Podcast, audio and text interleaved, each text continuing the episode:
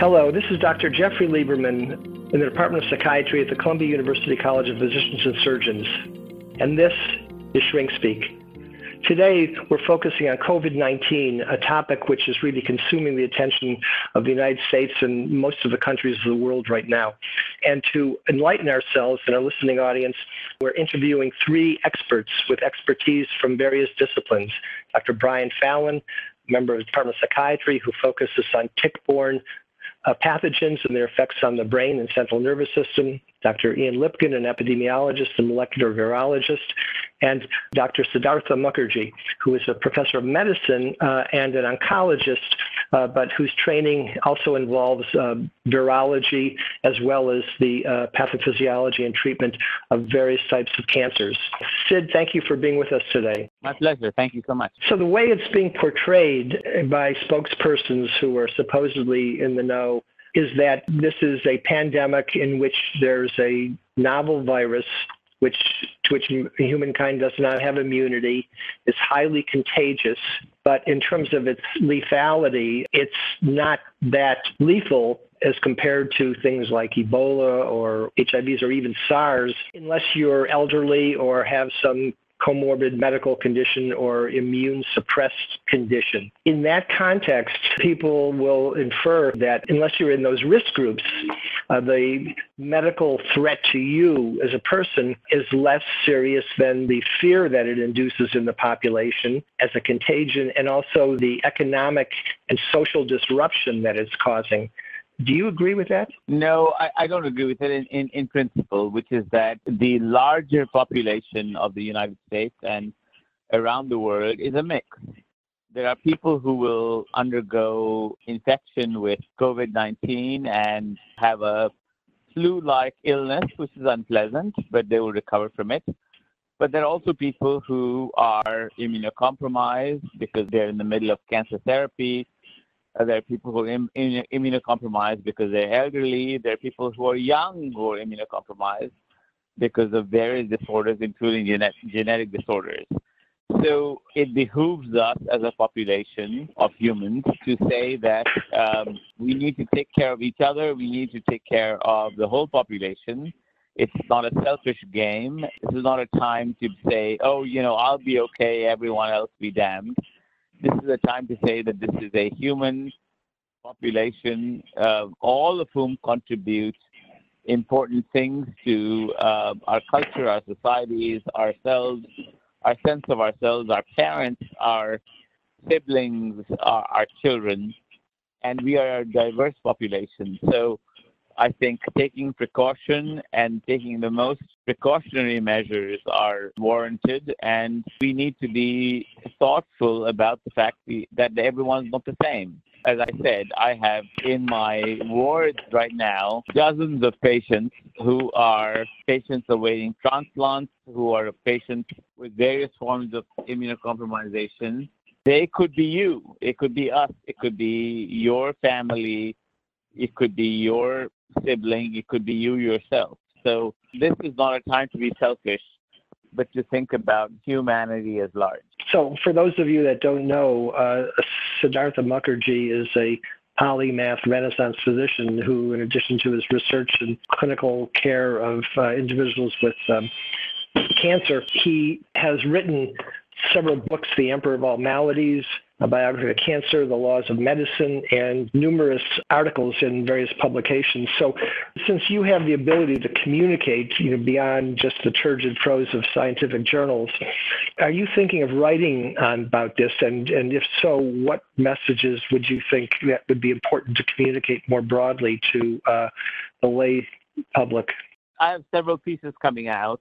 The two stories that I think that are important are number one is to remind ourselves that we are all in this together and that personal responsibility is extraordinarily important.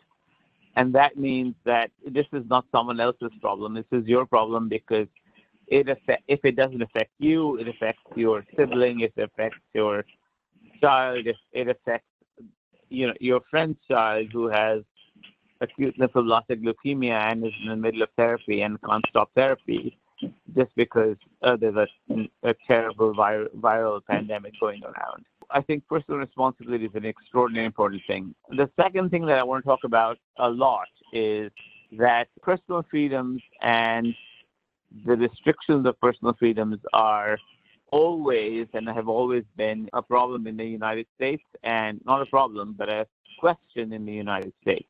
We are at a moment in which we need may, we may need to restrict certain personal freedoms in order for the larger good of people who are vulnerable. We are not Klingon in the broader sense. We are people who care about each other we care about the elderly, we care about the weak, we care about the immunosuppressed. And in order for our broader civilization to move forward, we need to continue that care. And to do that, we may need to curtail personal freedoms. It will be temporary, it will pass. I will promise you that it will pass, but we need at this moment to take an enormous amount of personal responsibility to make sure that we don't pass the infection to others.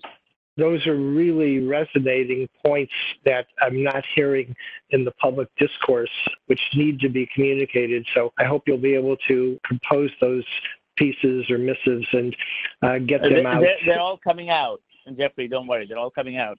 But, but you know, as I said, we have moved away from being a social Darwinian species towards becoming human. And part of being a human is to care about others and to care about others in a way that we see ourselves in others. Uh, we see our own faith in the elderly, in the weak, in the immunocompromised, in cancer patients, and in people who may not be as well as you or strong as you think yourself to be.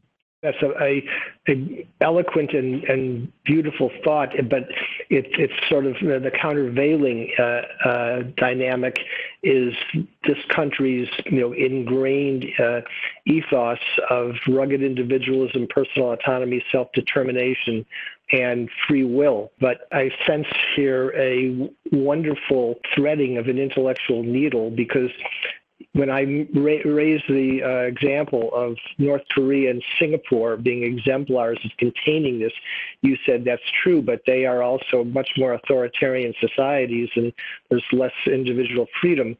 And so our country doesn't want to be constrained, you know, the don't tread on me philosophy. But what you're appealing to is not subordination to authority, you're appealing to this sense of personal responsibility and kinship with other people. Remember that, that this country I mean, this is a very broad thought and is much broader. The country was formed by the idea of we the people. So we need to go back to this idea when terrible things happen of we the people. It is not me the person, but we the people. There are very concrete ways in which these can be enacted. The very concrete ways are obviously if you are a young person and you feel that you may have had virus and you may be infected, you need to quarantine yourself. Do not go and infect other people.